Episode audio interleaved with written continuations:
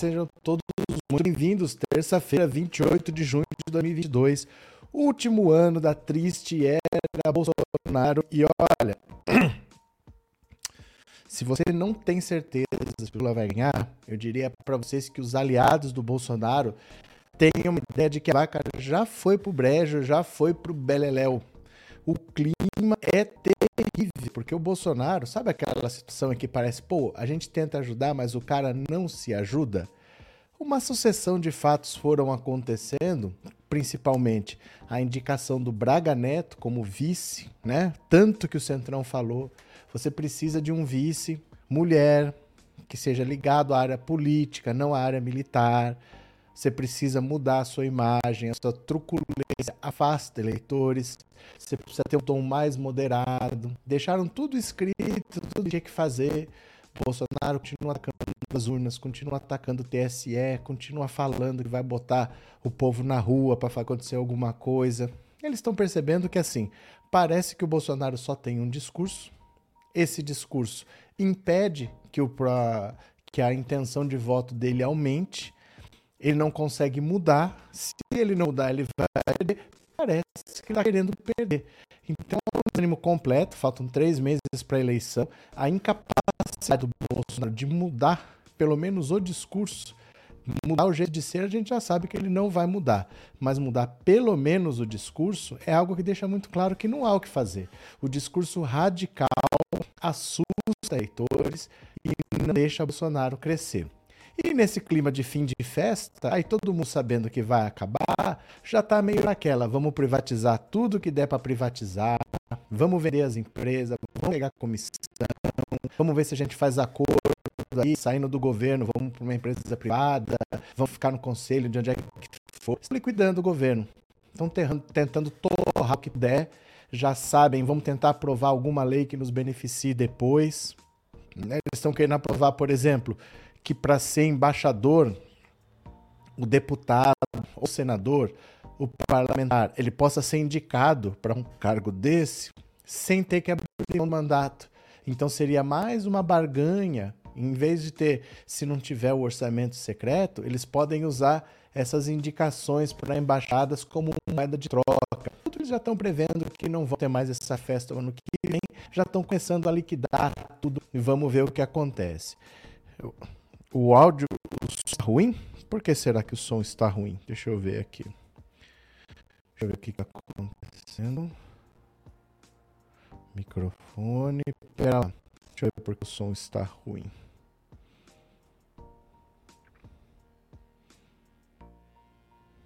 Ué? Deixa eu ver.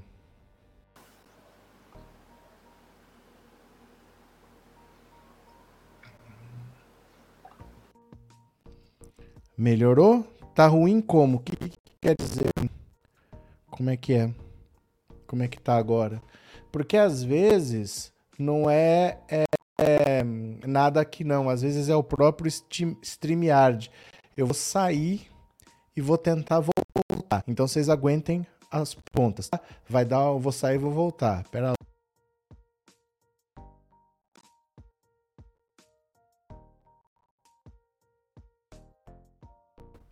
Voltei. Será que melhora? Porque às vezes não é aqui. Às vezes que tem acontecido isso é o StreamYard que está com algum problema lá. Vamos ver. Não é, não é aqui não, viu, gente? É... Vê se melhorou um pouco, porque às vezes quando sai e volta, melhora. Cadê? Se melhorou. Diz pra mim se melhorou. Continuar. Então tem que terminar. Se é assim, tem que terminar. Se não der para continuar, se tá ruim, a gente termina. Viu? Porque não tem muito o que fazer. Deixa eu pensar aqui.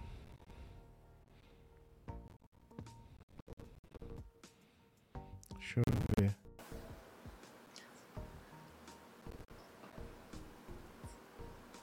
Não. O que quer dizer não?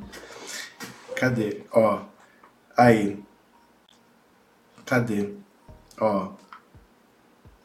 Eu mudei o microfone, tá no microfone da webcam. Caiu. Digam pra mim, viu? Cadê? Eu não sei.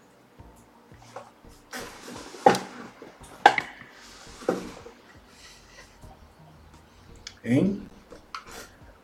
Como foi? Deixa eu ver. Eu vou voltar para o microfone, para este microfone aqui.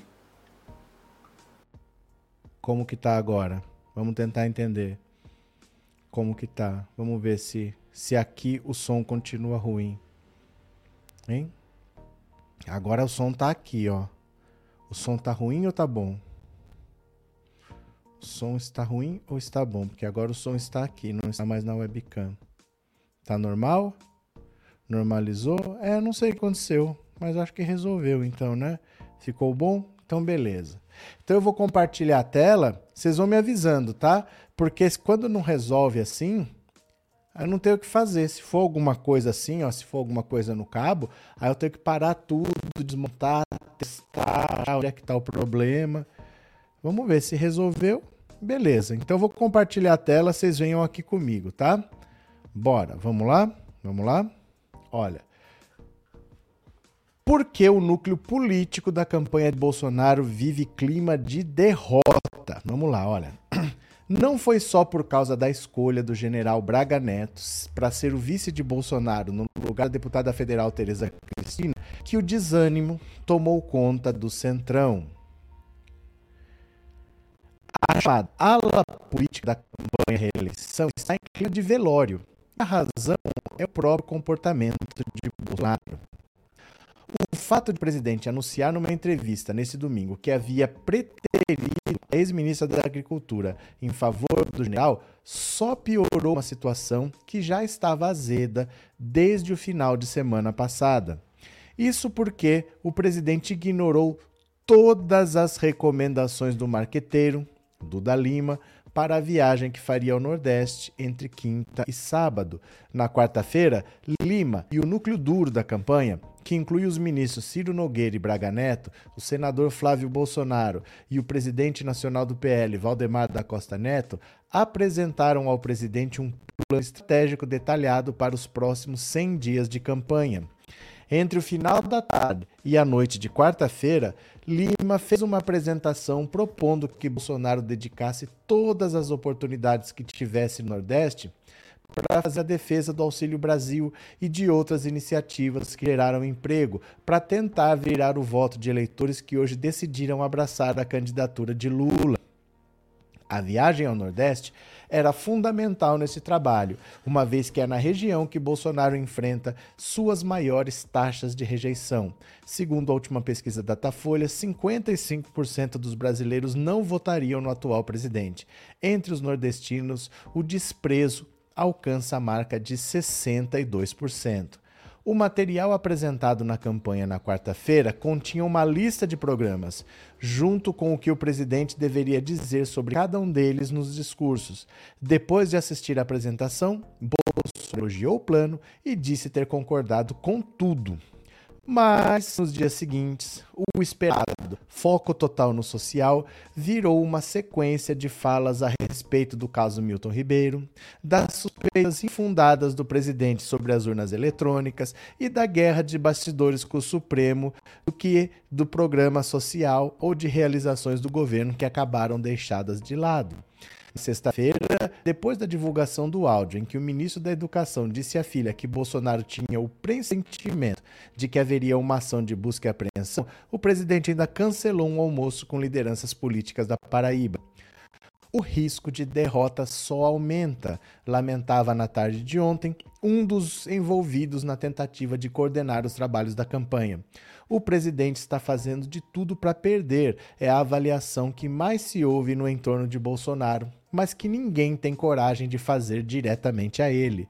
O desânimo é recíproco. Bolsonaro não tem poupado reservadamente críticas ao PL, ao marketing da campanha e à equipe jurídica. E por isso tem ignorado os conselhos que recebe.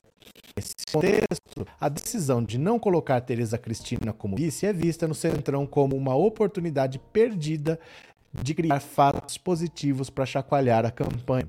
Além de atrair o eleitorado feminino, outro foco de rejeição ao chefe do Planalto, o Centrão considerava que a imagem de uma mulher com um perfil mais político e mais realizadora poderia amenizar o radicalismo de uma chapa puramente ideológica.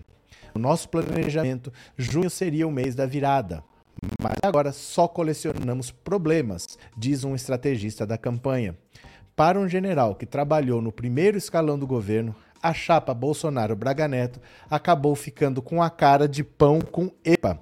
É como chamamos na linguagem militar quando você abre o pão cheio de expectativas e não tem nada dentro. Eita, nós! Olha, os erros são muitos, né? Os erros que o Bolsonaro comete na campanha são muitos.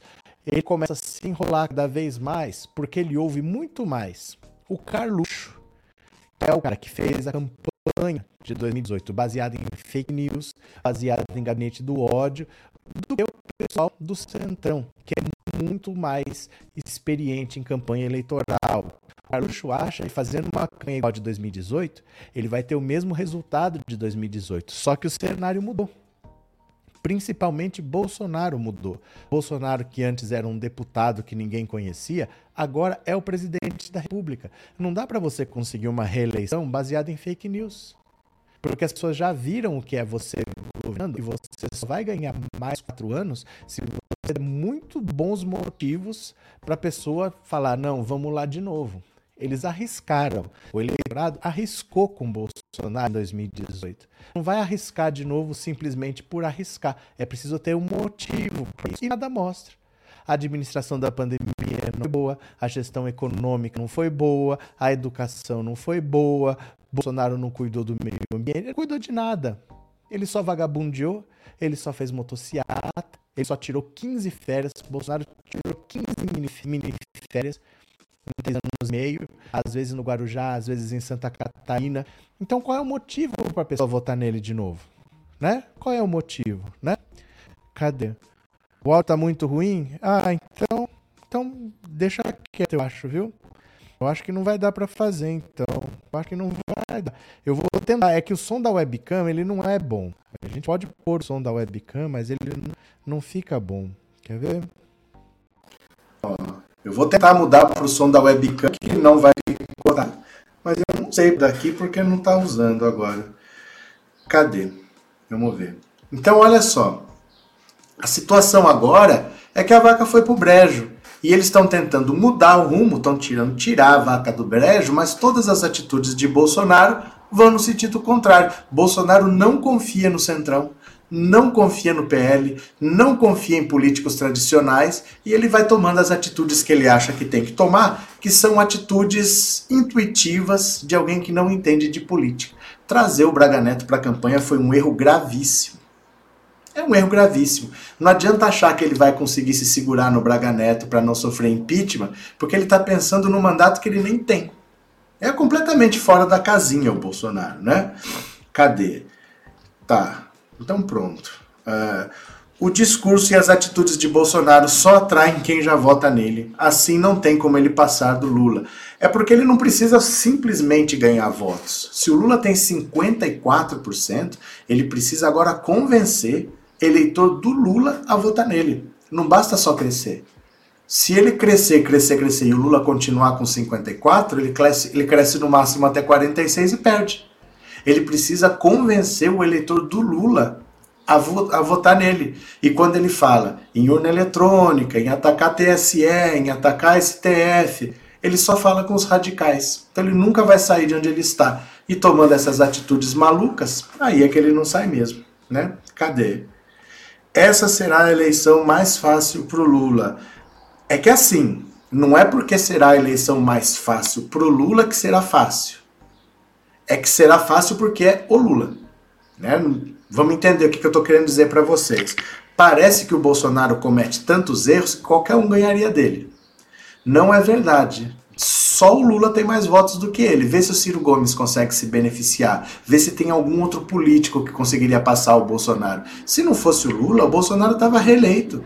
Não tem ninguém com voto suficiente para tirar o Bolsonaro de lá. Ninguém tem 30. O Ciro Gomes tem que juntar três eleições seguidas para ele atingir 30%, porque ele nunca passa de 10 ou 12. Então o Bolsonaro, apesar de tudo, ele é uma liderança importante. E se não é o Lula tá disputando a eleição, dificilmente alguém venceria o Bolsonaro. Mesmo fazendo essas besteiras todas. Isso é que é estranho, né? Cadê que mais? É... Boa tarde, boa tarde, Nelson. É, Bolsonaro não passa de 20%, que é militares e religiosos tapados. Não, não passa de 20%, não, ele tem mais de 30%. Ele tem mais de 30% do eleitorado, é muita gente. E essas pessoas todas são bolsonaristas que não vão deixar de existir. O Lula vai vencer a eleição no primeiro turno, vai governar com essa gente fazendo oposição. É muita gente. É muita gente contra, é muita gente querendo atrapalhar, né? Cadê? Uh, som agora tá bom, valeu, Sérgio Bellarmino. É, o Bolsonaro será preso se perder a eleição? Ó, vocês têm que entender essa pergunta que vocês fazem. Vocês querem que seja assim, ó. E vocês esquecem o que é a justiça do Brasil. Não é que ele vai ser preso se perder a eleição. Se ele perder a eleição, ele perde as prerrogativas de presidente da República. Então, por exemplo, nenhuma investigação chegou nos filhos dele porque a investigação estava chegando, ele trocava o delegado responsável pela investigação. Ele interferia no STJ, ele interferia no STF, que ele tem os ministros dele lá dentro, ele conseguia. Até no Rio de Janeiro ele conseguiu coisas pro, pro Flávio. Isso tudo acaba. Mas aí tem que começar um processo, ele tem que ser denunciado. Isso demora. Ó, o Vê o Lula. O Lula saiu da presidência em 2010. Aí falaram que teve uma reforma num apartamento no Guarujá em 2014. Aí o Dallagnol apresentou a denúncia em 2016. Aí o Lula foi preso em 2018. As pessoas, quem faz essa pergunta tá achando assim. É, dia 1 o Lula toma posse, dia 2 ele tá preso. Não. Vai ter que ter um processo que vai começar depois que ele sair. Então demora. A Flor de Lis, que está esperando o julgamento dela, o julgamento dela era para ser agora em junho. O julgamento foi adiado para dezembro. Seis meses para frente. Então a justiça tem seus prazos. Né? Não é assim, se ele sair, ele vai ser preso. Não, ele vai estar à disposição da justiça. Aí vai ter que ser instalado um inquérito, vai ter que prestar depoimento, Aí vão ter a colheita de provas, as alegações finais. Um dia vai ter um julgamento, ele pode ser absolvido. Se ele for absolvido, ele tem outros processos para responder, mas ele pode ser condenado e vai para a segunda instância, ele responde em liberdade. Então, gente, tem chão, viu? Tem chão acho que o Ciro vai segurar até o próximo da eleição, daí ele vai apoiar o Lula. Não, isso daí é, é, sonho. Achar que ele vai apoiar o Lula, ele já falou 800 vezes que não vai apoiar o Lula, né? Deve ser aí então, pois aqui está perfeita a live. Cadê? Bolsonaro será preso depois de um ano que o Lula tomar posse. Uma coisa não tem nada a ver com a outra, né? O Lula não tem, não é poder judiciário, o Lula não é polícia.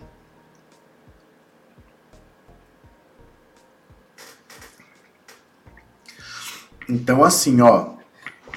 Esses 30% sempre foram contra a esquerda, na verdade o Bolsonaro deve ter uns 10%. Mas não importa. Mas não importa. Vai ser oposição ao Lula. O governo Lula vai ser muito conturbado.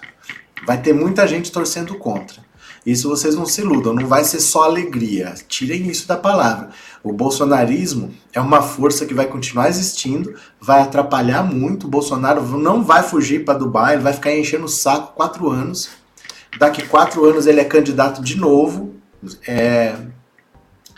Não vai ser tão simples assim. Eu preferia que ele fugisse e sumisse, mas não acho não, viu? Cadê? Já tem gadinha do Bozo na live. Denilson, cadê que mais? É, Jesus Cristo, que foi Cristina? Ciro vai apoiar o Bolsonaro somente para alimentar o ódio contra o Lula. É, ninguém sabe o que o Ciro quer da vida, né? Ninguém tem muita ideia do que o Ciro quer da vida, então não sei dizer. Vamos ver.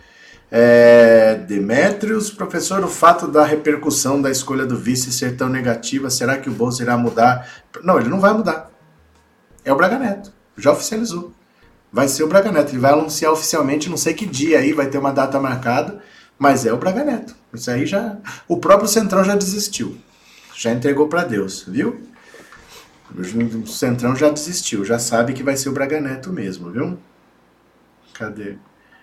É, antibabacas, você já ouviu falar da internet por energia elétrica? As urnas precisam ser só com bateria.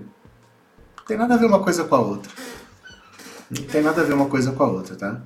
Não é porque existe a possibilidade de transmitir dados por energia elétrica que basta estar na, conectado na energia que você tem acesso a isso. Não é assim que funciona, não, viu? É, por favor, olhe o vídeo da página do senador Veneziano. Lá tem uma multidão de 200 mil pessoas em Campina Grande gritando Lula foi lindo. Não, não vou postar. Gente, olha, vocês têm que entender uma coisa. Entendam aqui.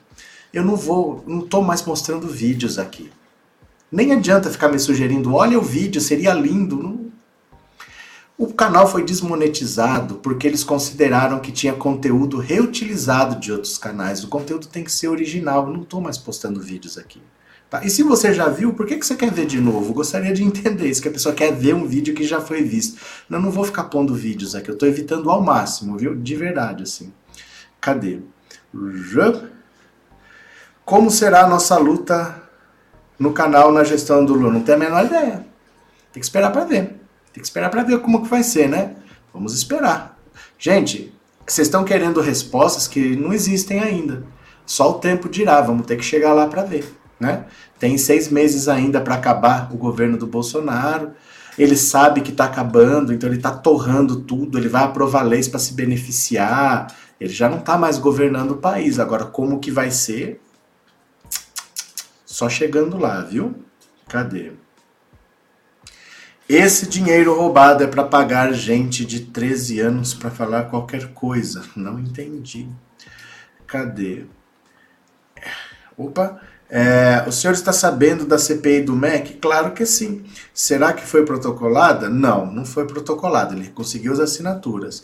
E se será um arrebento no governo, tomara. Tem que esperar.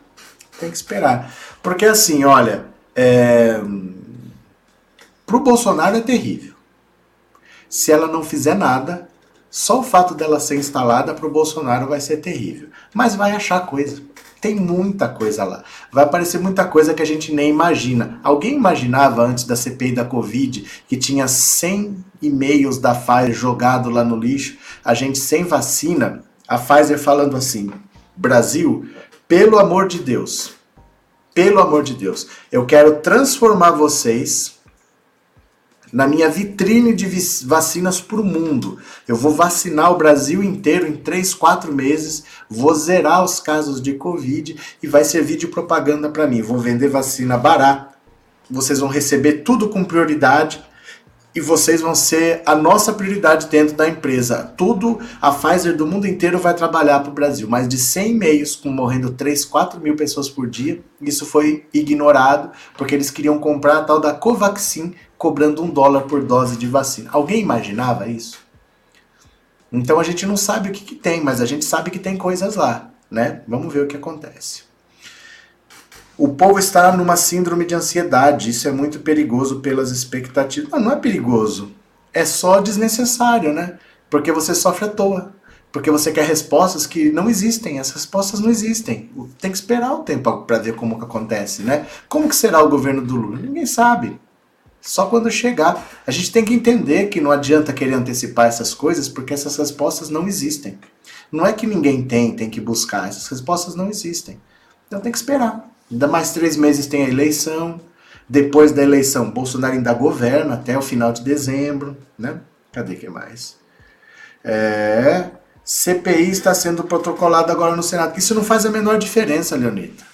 O fato de você protocolar, você está protocolando um pedido. O que é importante é o Rodrigo Pacheco aceitar. Ele tem que aceitar e instalar a CPI. Só o protocolo não quer dizer nada, né? Ele pode engavetar, ele pode arquivar. Então, primeiro vai estar tá sendo protocolada, vai para a mesa do Rodrigo Pacheco. Eu acho que ele nem no Brasil tá, não tenho certeza, mas ele vai ler, ele vai ter que dar um parecer. Então, só o fato de ser protocolado não quer dizer nada, não. Viu? É, braço quebrado, braço operado, muita dificuldade para digitar Vivo SUS. Trivene, tá sumida, hein? Obrigado pelo superchat, obrigado por ter aparecido aqui, obrigado pelas palavras, viu? Cadê? Você acha que com essa quantidade de crimes ele vai ficar solto? Gente, olha, esse tipo de pergunta é futurologia. Ele tem que esperar para ver. Ninguém tem essas respostas. Não adianta vocês virem aqui perguntar o que vai acontecer. Ninguém tem essas respostas. Nós temos que fazer a nossa parte. Qualquer denúncia que puder fazer, você vai lá e faz. Aí vamos ver, a hora que ele sair do, da, terminar o mandato dele, aí ele vai ter que responder na justiça. Mas é o tempo que vai dizer. Ninguém tem essas respostas para vocês. Não adianta. Você entendeu? Isso aqui você só está sofrendo à toa, porque essa resposta não existe, não. Tem que esperar, tem que esperar. Daqui três meses tem eleição, vai passar assim, ó. Porque ó, vai entrar julho, no meio de agosto começa a campanha. Aí vai ter horário eleitoral na televisão, aí vai ter debate. Eu acho que não vai ter debate nenhum, porque o Bolsonaro não vai. Mais um mês e meio de campanha, aí já é a votação, não vai ter segundo turno, aí mais três meses para acabar, mas vai passar, vai passar rápido. Você vai ter essas respostas, mas hoje ninguém tem, hoje não, tem, não existem essas respostas né, sobre o que vai acontecer. Cadê? Cadê? A CPI foi protocolada sim, acabei de falar. Não, eu sei, gente. Ó, oh, Rai, eu vou te bloquear, tá? Eu vou te bloquear porque eu acho que o mínimo que você tem que ter é respeito. Quando a pessoa faz pesquisa mais, você tem que se bloquear. Muito prazer, você já esteve aqui muito tempo eu acho que você não precisa ser desrespeitoso assim. Eu não sou obrigado a, a ouvir isso de você, não, tá? Vou te bloquear aqui. Passar bem. Aqui. Cadê? Rai Andrade. Cadê? Pode procurar um outro canal para você assistir. Pronto. Não tem necessidade de você ser desrespeitoso com isso aqui, não, tá? Cadê? Pronto. Pronto. Abraço, tá? Você tá aqui há tanto tempo você deveria ser mais respeitoso porque eu te respeito, tá bom?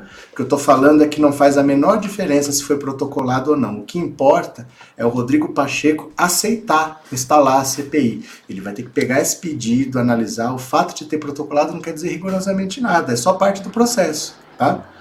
É, Marcos Manuel, obrigado pelo super sticker e obrigado por ser membro do canal, viu? Muito obrigado. Muito mal educado, muito grosseiro, eu espero que você não volte com essa sua grosseria desnecessária. Não desrespeito ninguém aqui, não. Só Bolsonaro de vez em quando. É, eu não posso nem ouvir Lula, o senhor é Lula. O Lula também concorda de esperar. É porque assim, a gente precisa entender que tá tudo indo direitinho. Agora, como as coisas vão ser, ninguém sabe, ninguém tem essa resposta. Não adianta, ah, mas, mas o que, que vai acontecer? Mas será que ele vai ser preso? Ninguém tem essas respostas. A vida é assim. Nós vamos ter que chegar lá para saber como é que é. Né? Vamos ter que chegar lá. E vamos chegar lá rápido. Aguenta as pontas aí, viu? Cadê? É, torcer para que o Pacheco não engavete. É porque assim, o que pode acontecer é que as pessoas talvez não queiram fazer CPI agora. Essas querem mas tem as outras que não acenaram. Por exemplo, cadê o Otto Alencar? Eu tenho uma lista aqui dos nomes de quem está lá. Tem a lista das 31. O Otto Alencar não assinou. O Otto Alencar é do PSD da Bahia, ele é amigo do Lula, ele não assinou. Será que as pessoas estão com disposição mesmo para fazer? Será que o Rodrigo Pacheco quer parar isso há três meses da eleição para fazer? É isso que pode pegar, né? É isso que pode pegar. Cadê que mais? Cadê? É, o Bozo queria uma CPI na Petrobras, a oposição fez coro também, agora com essas declarações do ex-presidente da Petrobras. É, infelizmente, infelizmente, onde você quiser, você pode investigar que você acha crime. Infelizmente é um governo bandido corrupto, né? Cadê? É, Chagas Cavalho, tô tendo um pressentimento que a CPI do MEC vai acabar comigo e aí o Lula vai me enxotar aí do Planalto. Eu e minha corja tá ok, tá ok. Chagas Carvalho. Cadê? É, imaginem corrupção nesse governo, deve ser um mau pressentimento de vocês. Deixa eu pegar mais uma notícia aqui, ó. Vamos ler juntos aqui. O eleitor evangélico está fugindo de Bolsonaro. Olha a situação como está grave. Eleitor evangélico vê abismo entre discurso pró-Bolsonaro e crise. Olha só. As pesquisas de 2022 mostram uma diminuição de intenção de voto do eleitorado evangélico em Jair Bolsonaro na comparação com as últimas de 2018. A rodada mais recente do Datafolha indicou que Lula manteve a vantagem entre os católicos. 42 deles o preferem, 42 para o Lula e 20 para Bolsonaro, entre os católicos, 42 a 20. O presidente, porém, está na frente entre os evangélicos 36 preferem Bolsonaro, 28 preferem o Lula. A redução pode ter na crise econômica uma das razões. O eleitor evangélico, afinal, faz compras e abastece o carro, por exemplo. Nesse diagnóstico, quadro de análises em vídeo da coluna, que é o vídeo que está aqui embaixo, lembro que esse abismo entre a realidade e o discurso pró-Bolsonaro feito por alguns pastores é um risco para as igrejas que o fazem. Isso aqui é o seguinte, é um resumo do Guilherme Amado, né?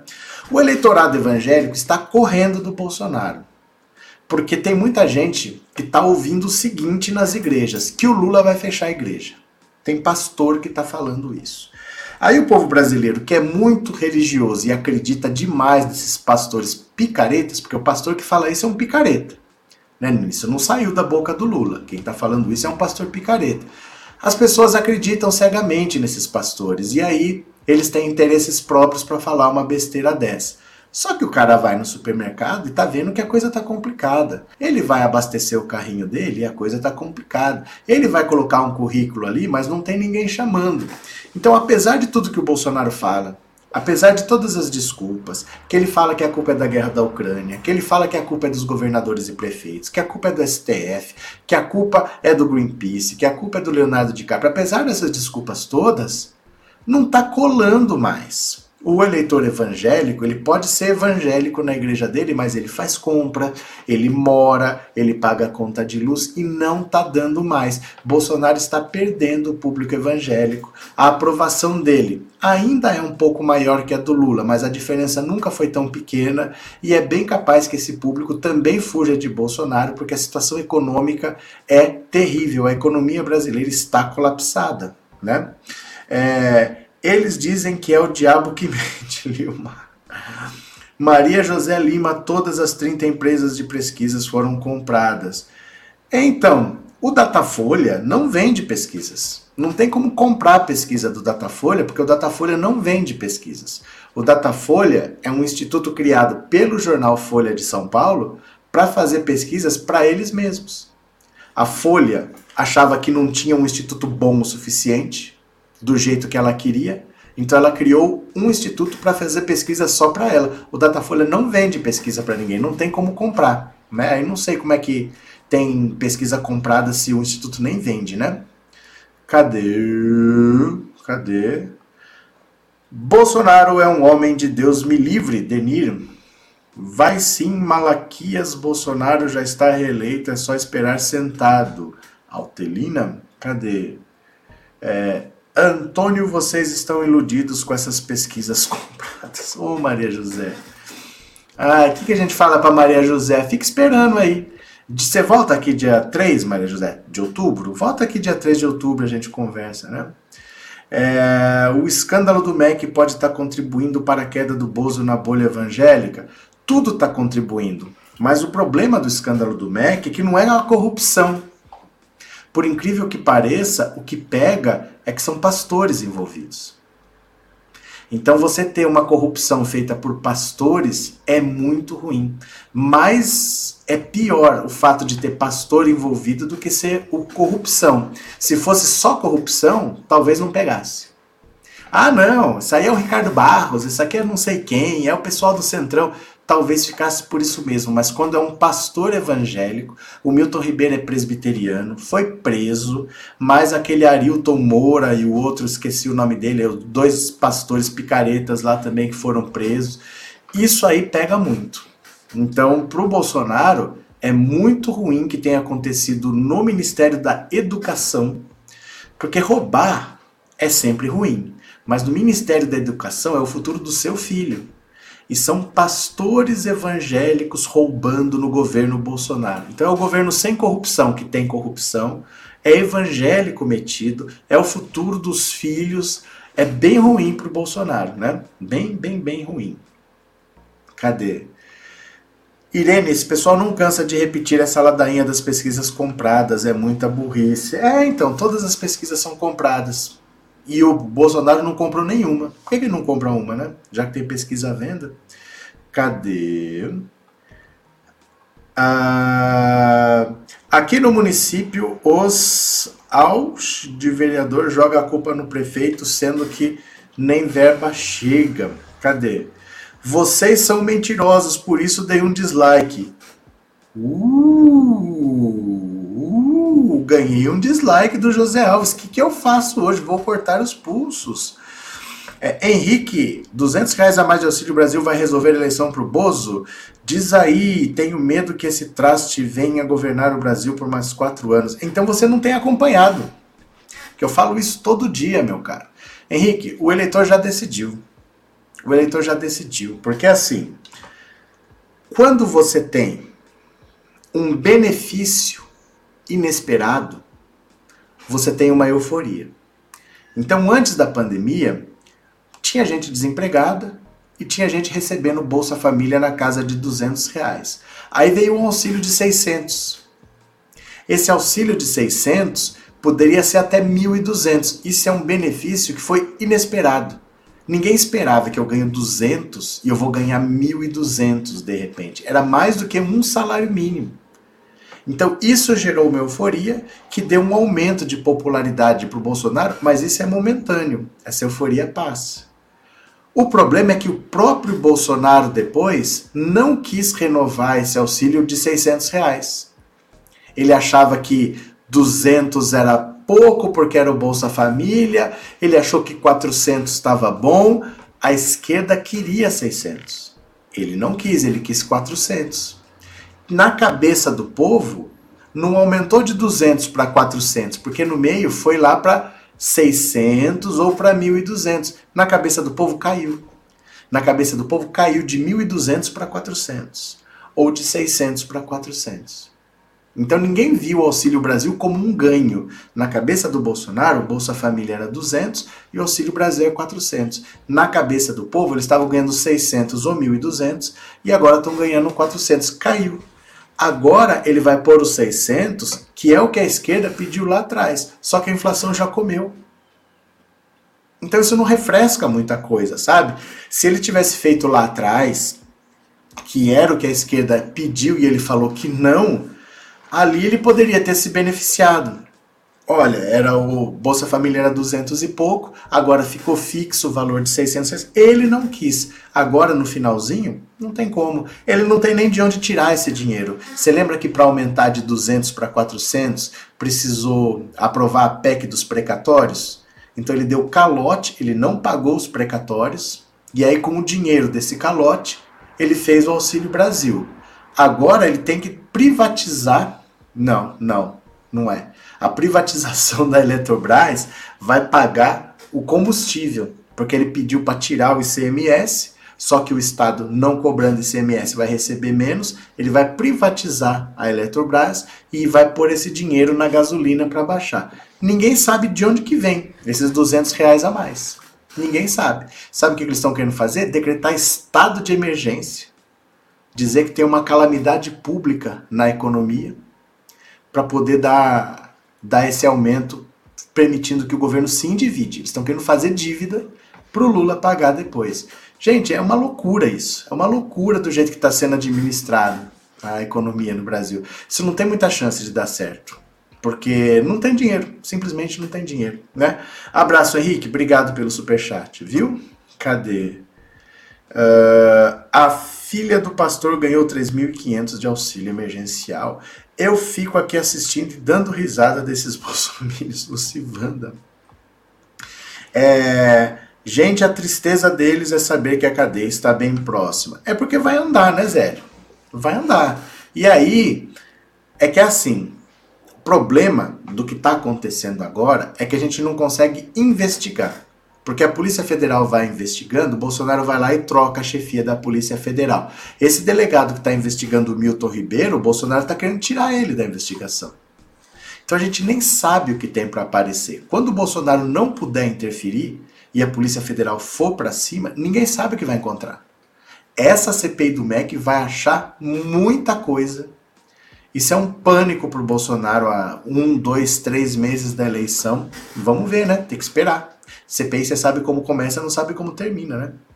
Cadê? Nem precisamos ir a shows de comédia, o gado vem aqui para nos fazer dar risadas. É, se o Bolsonaro tivesse governado ouvindo a esquerda, hoje ele seria reeleito. Ele que não quis, ele ignorou tudo o que a esquerda tentou fazer para ajudar o povo, né? E na esteira do que ele está tentando, vem o Lewandowski e diz o seguinte para ele, ó: o Supremo não irá se intimidar, garante Ricardo Lewandowski. Se ele está pensando que vai dar golpe, o Supremo não vai se intimidar. Deixa eu só tirar esse a mensagem aqui para não ficar uma barra muito grande. Pronto. O ministro Ricardo Lewandowski do STF afirma que a instituição não vai se intimidar com a onda de ataques que vem sofrendo, sobretudo por parte do presidente Jair Bolsonaro. Ele ressalta que o regime democrático brasileiro é sólido e garante que todos aqueles que forem vitoriosos nas eleições de outubro próximo serão empossados. Não há nenhuma possibilidade de ruptura institucional no Brasil. Nesta conversa com o Correio, o ministro afirmou que a divisão do país é compreensível, mas deve se manter dentro do limite da civilidade. Olha só. O senhor trabalha com a possibilidade de um golpe, de uma ruptura institucional no Brasil? não há nenhuma possibilidade de ruptura institucional no Brasil. O país tem instituições sólidas que estão funcionando. Desde a Constituição de 88, nós passamos por diversas crises, dois impeachments, várias instabilidades econômicas decorrentes de problemas internacionais, mas estamos aguentando galhardamente. É verdade que o país está dividido politicamente, mas isso talvez seja próprio de uma democracia. Claro que essa divisão deve se dar dentro dos limites da civilidade. As eleições estão garantidas? Vamos ter eleições absolutamente livres, democráticas. O Tribunal Superior Eleitoral tem uma grande experiência em administrar eleições e levará a cabo as suas atribuições. Nós organizaremos, apuraremos e proclamaremos o resultado das eleições. O Supremo está sob ataque? Por quê? o Poder Judiciário, de modo geral, no mundo todo e no Brasil, está tendo um protagonismo um pouco maior por causa da Constituição e da grande número de competências que tem. Mas não é nada que nos preocupe, nós temos que conviver com os ataques. Até que ponto o STF está preparado para lidar com a grande polarização no Brasil? O Supremo age sempre de acordo com a Constituição não se sensibiliza com pressões. Procura pacificar o país. É um elemento de pacificação. Quando os conflitos vêm ao Supremo, recebem tratamento jurídico e assim são pacificados. O Supremo vai se intimidar? Teme-se que o próximo 7 de setembro seja de ataques ainda mais fortes à corte. O Supremo não irá se intimidar de forma nenhuma. Não temos nenhuma preocupação. Os 7 de setembro passam e as instituições ficam. O que o Lewandowski está falando é: Bolsonaro pode gritar, Bolsonaro pode falar o que ele quiser, vai ter eleição, quem vencer vai tomar posse e vai governar. E acabou. Não tem conversa fiada, né? Cadê? Uh, José Luiz, eita Bolsonaro virado no Satanás, creio em Deus Pai. Cadê? TecBR, são pagos para digitar, não pensar. Pronto. Maria Auxiliadora, my friends em frente ao Palácio do Planalto deveriam colocar um outdoor com o slogan Corra que a polícia vem aí, ratazana de esgoto. Cadê? Demetrios, em caso de vitória do Lula, o ministro do Supremo Lewandowski pode ser chamado para ministro da Justiça? Até eu, até você. Qualquer pessoa pode ser chamado. Qualquer um de nós, né? Vamos ver. Agora nós temos que esperar. Meu filho, se um gado bolsonarista falar algo contra o Lula ou a favor de Bolsonaro, ele quebraria todos os ossos do bolsonarista? Cadê? Se o Pacheco não instalar a CPI do MEC, o STF instala. Não. Não, não é assim, Lenita. Leonita. Não é assim. É que o que aconteceu ali foi diferente. Você tem alguns pré-requisitos, né? Você tem que ter um assunto específico não pode ser assim, é, eu vou investigar para ver o que eu acho. Você tem que ter uma suspeita específica que você quer investigar, você tem que ter uma data para começar e uma data para terminar, e você tem que ter as assinaturas. Se você tiver esses requisitos todos, o fato específico, a data e a assinatura, ele tem que instalar. É que ele se recusou na época. Ele se recusou. Não tem porquê, ele já falou que tendo as assinaturas, preenchendo os requisitos, ele vai instalar a CPI. Então vamos ver né? Vamos ver o que, que acha depois. Gente, o que vai sair do Ministério da, da, da Educação é o maior orçamento de todos os ministérios, é o que mais tem dinheiro. Ali eles estavam roubando, mas estavam roubando. Ó, o Milton Ribeiro foi preso, Apreenderam o celular dele e até agora não fizeram perícia, ninguém sabe por quê. O que aconteceu com o celular dele? A Polícia Federal pegou e não fez nada até agora, por quê? Vai vendo, né? Cadê? Bolsonaro só fala das quatro linhas da Constituição porque não conhece as outras. É, tem um pouco mais do que quatro linhas, né? Tem um pouco mais do que quatro. Agora aqui, ó, vamos ver as assinaturas, vamos ver quem votou. Olha, vamos ver quem votou. Veja quais senadores assinaram a CPI de criação, CPI, pedido de criação de CPI do MEC. Olha. Senadores da oposição protocolaram hoje o requerimento de criação da CPI para investigar supostas irregularidades no MEC. O autor do pedido, Randolph Rodrigues, reuniu 31 assinaturas, quatro a mais que o mínimo necessário para a apresentação do pedido. A instalação do colegiado depende agora do aval de Rodrigo Pacheco, presidente da casa, que é composta por 81 senadores. Veja quem foram os senadores que assinaram o pedido de criação da CPI.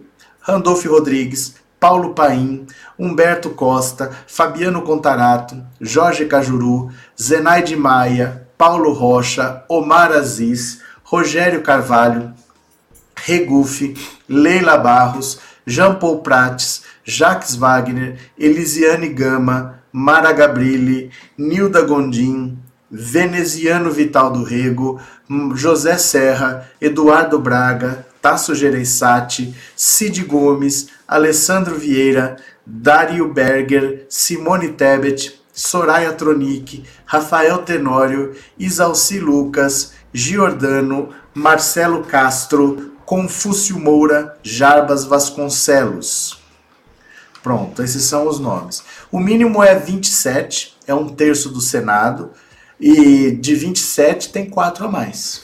Tem 31 assinaturas.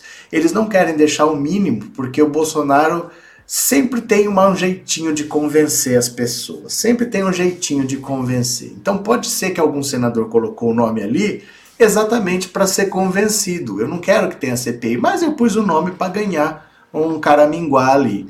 Então, por causa disso, ele já tomou as precauções, já conseguiu quatro assinaturas a mais. Se alguém voltar atrás, não adianta, não vai baixar de, de 27. Vamos ver, né? Agora, eu vou falar para vocês, não vai precisar procurar muito para achar coisa errada não, viu? Não vai precisar procurar muito, viu? Tirar comida das crianças e estudos é uma safadeza enorme. É, pega muito nessa CPI isso, porque é na área da educação, isso depois que as crianças ficaram dois anos em casa por causa da pandemia, fazendo aula por WhatsApp, sem estrutura, sem nada, e eles roubando o dinheiro da educação, e pastores evangélicos roubando, pedindo propina em barra de ouro, pedindo para comprar Bíblia com foto do ministro. É muito feio o que aconteceu ali. Eu acho que é destrutivo para o governo Bolsonaro, né? O, galo, o gado tá agitado hoje aqui, hein? Será que não tem mais live dos criminosos da extrema-direita? Não deve ter mesmo, viu? Não deve ter mesmo, viu? É, que vem a CPI, a boiada tá louca diante dessa possibilidade. É, o Rodrigo Pacheco já falou, cumprindo os requisitos que são três, ele instala. Vai ser na véspera da eleição, mas o Senado tem uma vantagem. No Senado, um terço vai sair e vai entrar um terço. Só um senador por estado vai entrar. Os outros dois não vão disputar a eleição, eles já estão lá. Na Câmara seria pior, porque saem todos e entram todos. Mas no Senado não, só vai sair um terço, dois terços vão ficar. Então eles não têm essa pressão de, ah, tem eleição, eu preciso ir para o meu estado fazer campanha. A maioria não está fazendo campanha, né? Cadê quem mais? Esse governo é uma vergonha nacional, Lenice. Rafael, durante a pandemia a educação parou no país, deu para roubar muito sem ninguém sentir falta. Josué, Bolsonaro, nosso presidente, segundo mandato, vão ter que engolir. Olha, Josué, vou falar uma coisa para você. Eu acho que o Bolsonaro está reeleito mesmo. O Bolsonaro está reeleito e as urnas são fraudadas, então eu acho que você nem precisa votar. Fique em casa, porque ele já está eleito as urnas são fraudadas, você nem vai, viu? Porque não precisa, ele já está reeleito, é um voto só, não faz diferença. As urnas são fraudadas mesmo, então nem vai, viu? Pode ficar em casa de boa. O problema do Brasil não é só tirar o Bolsonaro, temos que tirar deputados e senadores bolsonaristas. É mais difícil. é mais difícil, porque o bolsonarismo não tinha esse nome, mas já existia. Essas pessoas já estavam aí. Né? Não dá para você achar que vai tirar o centrão de lá, que não vai ter mais direita, que vai ter uma Câmara e um Senado só de esquerda. Não vai ser assim. Não vai. Esse pessoal já está lá há muito tempo, né? Sempre estiveram lá. As emendas já foram pagas. CPI é ótimo para quem quer descolar do Bozo. É porque assim, tem um monte de emenda diferente. Tem a emenda parlamentar, que aí eu, eu acho que são estão previstas no orçamento, sai de uma vez só. Acho que são uns 4 ou 5 milhões por deputado e eu acho que são uns 8 milhões por senador. Isso daí, acho que em março já foi pago, é emenda parlamentar. O que pega mesmo são as emendas que podem ser feitas com o Arthur Lira, que é de tal do orçamento secreto. São os 20 bilhões, mais ou menos, que estão na mão dele, e ele dá para quem ele quiser. Então essas daí que são complicadas, porque ele pode te dar um milhão hoje, pode te dar mais dois milhões amanhã, pode dar mais 5 milhões se ele quiser. Ele tem 19 bilhões na mão para distribuir como ele quiser, né? Cadê? Cadê? Ana Maria, me diga, Marcos Rogério está no Senado? Marcos Rogério está no Senado, ele é senador, né? O Centrão já está abandonando o Bolsonaro. É porque vai ser difícil ficar do lado do Bolsonaro. Vai explodir escândalo de corrupção agora e tem eleição daqui três meses. Então você apoiar o Bolsonaro, a hora que sujar para o Bolsonaro, suja para você também, né? Cadê? Uh, essa eleição tem que o povo votar consciente, fazer uma limpa, votar em quem presta, tirar essa cambada de sugadores do país. Você, Lucivalda, já foi feita uma limpa em 2018 é, quase 70%, por exemplo, dos deputados são deputados de primeiro mandato. Muita gente se renovou. Mas aí é que tá. Votaram no Hélio Negão, votaram na Joyce Hasselman, votaram no Alexandre Frota, votaram no Kim Kataguiri, votaram na Carla Zambelli. É tudo de primeira viagem. Então não é só tem que fazer uma limpa, tem que trocar todo mundo. É que o brasileiro vota de qualquer jeito, ele nem lembra depois em quem ele votou. Né? É muito difícil você achar que de uma hora para outra vai ter um voto consciente. O brasileiro não liga muito, não gosta de participar. Infelizmente não é tão simples, né? É, precisava mesmo trocar, colocar gente mais comprometida, mas eu não tenho muita esperança não, pra falar a verdade, viu? Cadê? Que a justiça seja feita se ela não deve, o que é muito improvável que prove sua inocência. Antônio dos Santos. Deixa eu pegar mais uma notícia aqui para vocês. Olha só o quanto a idiotice tá sem limites. Olha isso aqui. Lembra do Djokovic que não tomou vacina para disputar o Grande Prêmio da Austrália? Então, do o, o Australia Open. Djokovic admite perder US Open por não se imunizar contra a Covid. Se pensa em me vacinar? Não. Djokovic.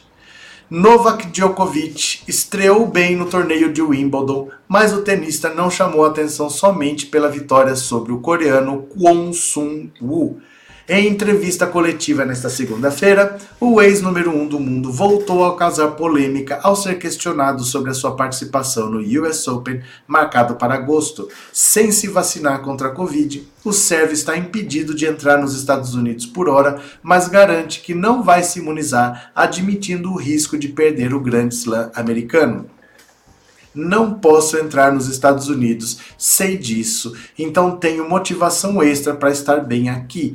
Tenho de esperar e ver o que acontece. Adorava ir aos Estados Unidos, mas atualmente não é possível. Não posso fazer muito, é algo que depende do governo dos Estados Unidos. Se penso em me vacinar, não.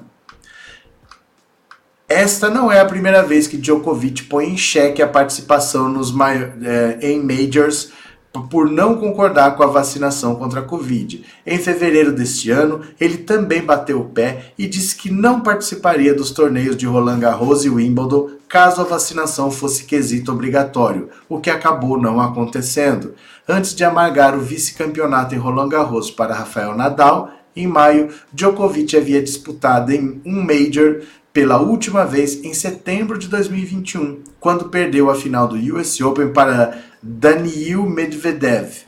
Como ficou de fora do Aberto da Austrália em janeiro deste ano, passou um longo período sem disputar grandes slams. Foi justamente na Austrália onde o Sérvio viveu seu momento mais tenso desde que adotou a postura anti-vacina. Ele foi expulso do país 15 dias depois de travar batalhas com o Tribunal Federal Australiano e com o Ministério da Imigração pela sua permanência. Fora de ação, Nadal derrotou Medvedev na final e quebrou o recorde de conquistas de Grand Slam. Olha como os imbecis perderam a modéstia. Esse Djokovic, um dos maiores tenistas da história, um dos maiores de todos os tempos, um excelente tenista, ele está perdendo torneios porque ele não toma vacina. Ele não quer tomar vacina, pronto. Não disputou o Australian Open, não vai disputar o US Open. Qual é a lógica disso? Eu fico assustado com esse tipo de coisa, como que essas pessoas conseguem ser tão imbecis assim. Mas vai fazer o quê, né? O pior é que esse tenista famoso acaba influenciando muita gente, claro. Por isso que eles têm patrocínios altos. As empresas sabem que se colocar na mão deles, vai vender, porque tudo que eles fazem influencia as pessoas. Aí eles têm uma postura dessa, muito triste, né? Muito triste, porque é a vida das pessoas. Aquela atriz aqui no Brasil, a Elisângela, a Globo exigiu a comprovação da vacina. Ela já quase morreu por não ter se vacinado, porque ela pegou Covid mas se recuperou, só que ficou doente de novo por causa da sequela, aí foi para o hospital, quase morreu por causa da sequela, mas não tomou vacina, e agora ela foi chamada para fazer uma novela, só que para participar com as outras pessoas tem que estar tá vacinado, perdeu o papel na próxima novela porque não quer se vacinar. Que que é isso, né? Gabriel, esse Djokovic vai ser mais uma cobaia para comprovar a teoria do darwinismo. O problema é se ele vai sobreviver se pegar Covid. Tenista estúpido, Reinaldo. A mesma ciência que fabrica as raquetes, bolinhas, redes, roupas e toda estrutura que cercam sua profissão é aquela que desenvolveu a vacina contra a Covid. Demetrios, não depende do governo para entrar nos Estados Unidos, depende do negacionismo do próprio tenista. É, ele só não entra porque ele não quer. É só ele tomar uma vacina. Gente, eu não entendo o que, que esse povo, depois de velho, resolveu ficar contra a vacina. Toma vacina desde que é bebê com meses você já toma vacina. Sabe quem que criou passaporte de vacina no Brasil pela primeira vez? Dom Pedro II, em 1845. Em 1845 já existia a obrigatoriedade dos pais vacinarem os filhos a partir de seis meses de idade. Os pais poderiam ser proibidos de frequentar alguns lugares se não comprovassem a vacinação. E se em 1845, século XIX, foi Dom Pedro que criou o primeiro passaporte da vacina. Vai vendo quando que é isso. Aí em 2022 tem gente que não quer tomar vacina. É que pode, né? Bolsonaro vive num mundo dos pressentimentos, verdade. Cadê que mais aqui? Ó, deixa eu pegar mais uma. Eu tô falando para vocês que eles sabem que eles vão perder. Olha o Arthur Lira. Lira tenta garantir orçamento sequestro, mesmo se o governo mudar. Veja que ele já está trabalhando com a hipótese do governo mudar. Olha só. O presidente da Câmara, Arthur Lira, articula uma manobra para manter o controle do orçamento secreto em 2023, independentemente do resultado da eleição para o Palácio do Planalto. A estratégia envolve o manejo de uma cifra estimada de 19 bilhões para verbas de emendas parlamentares no ano que vem e foi planejada pelo Centrão para garantir o poder sobre os recursos orçamentários no caso de eventual vitória de Lula. A cúpula da Câmara se movimenta para embutir na Lei de Diretrizes Orçamentárias de 2023, em resolução no Congresso, uma regra que obriga o presidente da Comissão Mista de Orçamento e o relator da LDO a assinarem as indicações das emendas de orçamento secreto. Hoje, apenas o relator geral do orçamento tem essa função. Os dois políticos que devem entrar agora no processo são aliados do atual governo e podem garantir a Lira a administração dos recursos. A ideia é que esse sistema continue em operação mesmo se o presidente Jair Bolsonaro for derrotado nas urnas e ainda que Lira não seja reeleito para comandar a Câmara.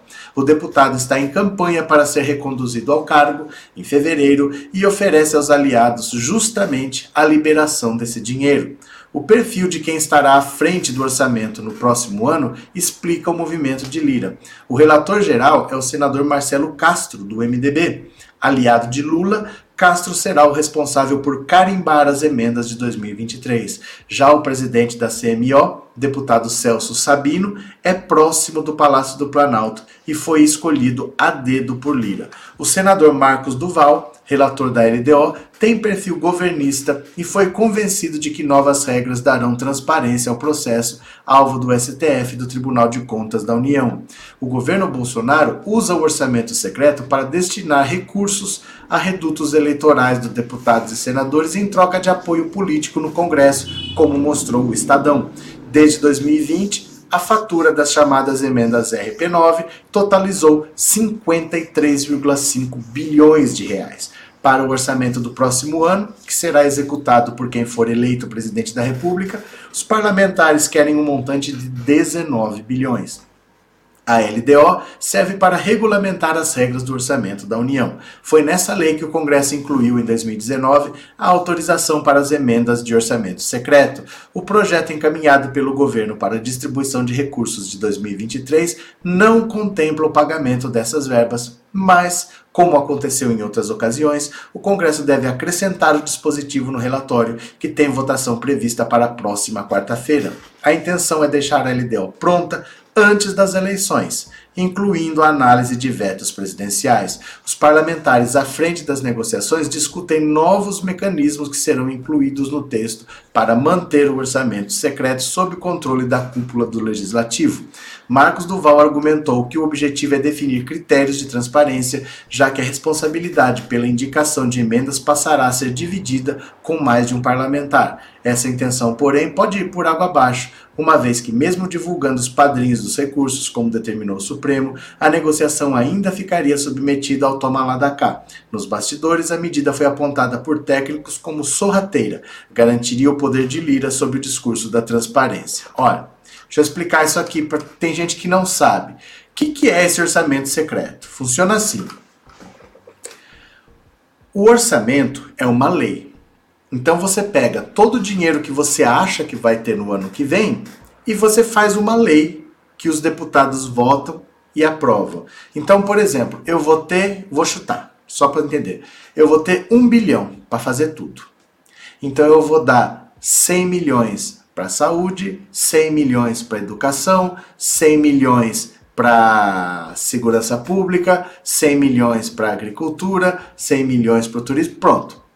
Um bilhão, gastei. Isso é uma lei, vai ter que ser cumprida no ano que vem. Divide pelos ministérios, tudo bonitinho, mas isso é uma lei que tem que ser cumprida. O que, que eles fizeram de 2019 para cá? Com o Bolsonaro com a corda no pescoço, eles inventaram um dispositivo que é o seguinte: pega uma parte do orçamento, em vez de mandar para o Ministério A, para o Ministério B, para o Ministério C, deixa na mão do presidente da Câmara. Isso é que é o orçamento secreto. Por que, que chama orçamento secreto? Eu sei quanto dinheiro tem lá. O problema é o seguinte: quem assina é o presidente da Câmara, não quem recebe. Existem emendas parlamentares que são assim: cada deputado, todos, todos, cada um tem direito a 4 milhões.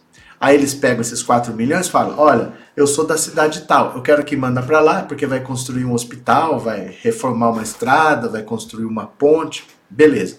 O outro lá pega os 4 milhões dele e manda para a cidade dele. O outro lá pega, já está decidido. É um valor que vai para cada um. Esse que está na mão do presidente, ele manda para quem quiser e quem assina é ele. Então eu chego para ele e falo: olha, eu quero mandar um milhão para minha cidade ele assina como se fosse ele que estivesse mandando. Por isso que chama secreto, porque não aparece meu nome. Ele chega para mim e fala: Olha, eu quero que você vote desse jeito. Eu vou te dar 10 milhões. Beleza. Eu voto. Ele fala: Olha, seus 10 milhões, você quer mandar para onde? É ele que manda. Então eu não sei, aquele dinheiro que está indo para lá, eu não sei quem mandou. Por isso que chama orçamento secreto. E aí ele consegue comprar apoio. O Arthur Lira já está falando: eu vou incluir o orçamento secreto no próximo orçamento. Eu quero ser presidente da Câmara de novo para comandar esse orçamento E estando lá o orçamento secreto, eu vou dar emenda para todo mundo que votar em mim. Então ele já está vendendo para entregar no próximo mandato. Ele nem disputou a eleição, o orçamento nem foi aprovado e ele já está usando o orçamento secreto do ano que vem. O maior problema disso tudo é, por exemplo, o Arthur Lira vai ter na mão dele 19 bilhões de reais. Para você ter uma ideia, o Ministério da Infraestrutura, que é o Ministério do Tarcísio, que quer ser governador de São Paulo, sabe qual é o orçamento do Ministério da Infraestrutura? Que é quem tem que fazer obra. Quem tem que fazer obra é o Ministério da Infraestrutura. 6.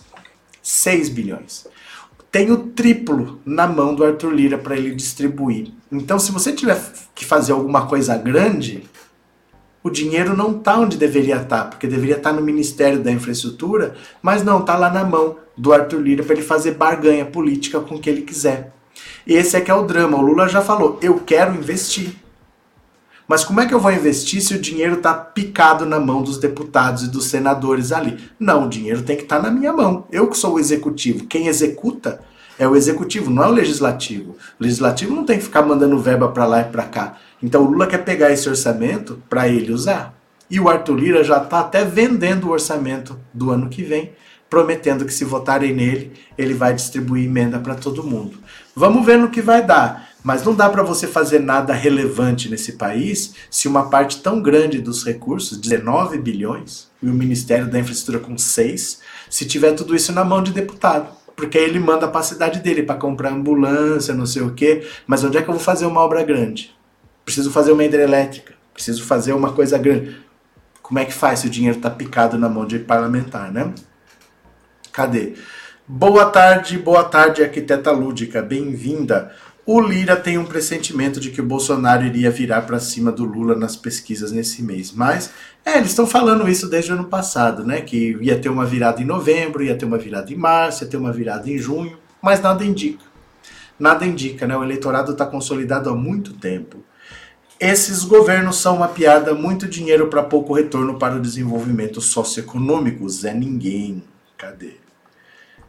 Lucidalva, Marylandes é por isso que eu compartilho as lives no grupos que participo, tento mostrar a realidade desses canalhas para que os mesmos votem consciente e depois não reclamem se caso votarem errado. Pronto, cadê? Que ódio de canalha, João Ricardo. Pois é, cadê quem mais aqui? O Bozo foi tão nocivo que os efeitos colaterais escalaram níveis e aperfeiçoaram crimes de corrupção ainda maiores. É porque eles criaram novas maneiras de roubar dentro da lei. Porque você tem um bandido na presidência, um monte de bandido eleito na, no rastro dele, e esse pessoal, por isso que não tem corrupção. Eles fazem lei.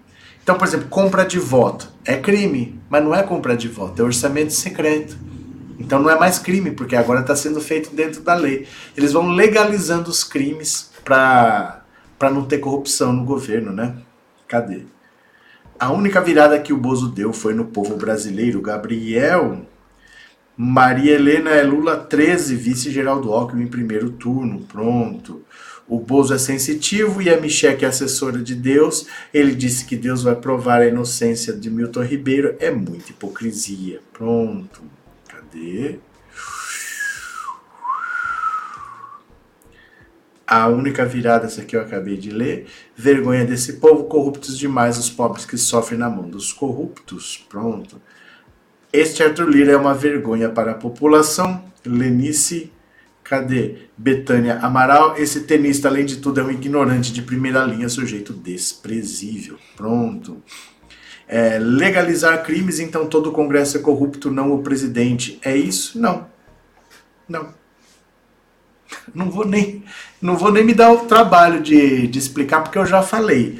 O Bolsonaro é um bandido e um monte de bandido se elegeu na onda do bolsonarismo. Eu acabei de falar, mas cada um ouve o que quer ou o que tem capacidade de ouvir, né? Arthur, boa tarde. O senhor acha que a PEC que viabiliza o tal pacote de bondades passa no Congresso se passar terá algum efeito na popularidade do Bozo? Gente, não tem milagre. A eleição tá aí já.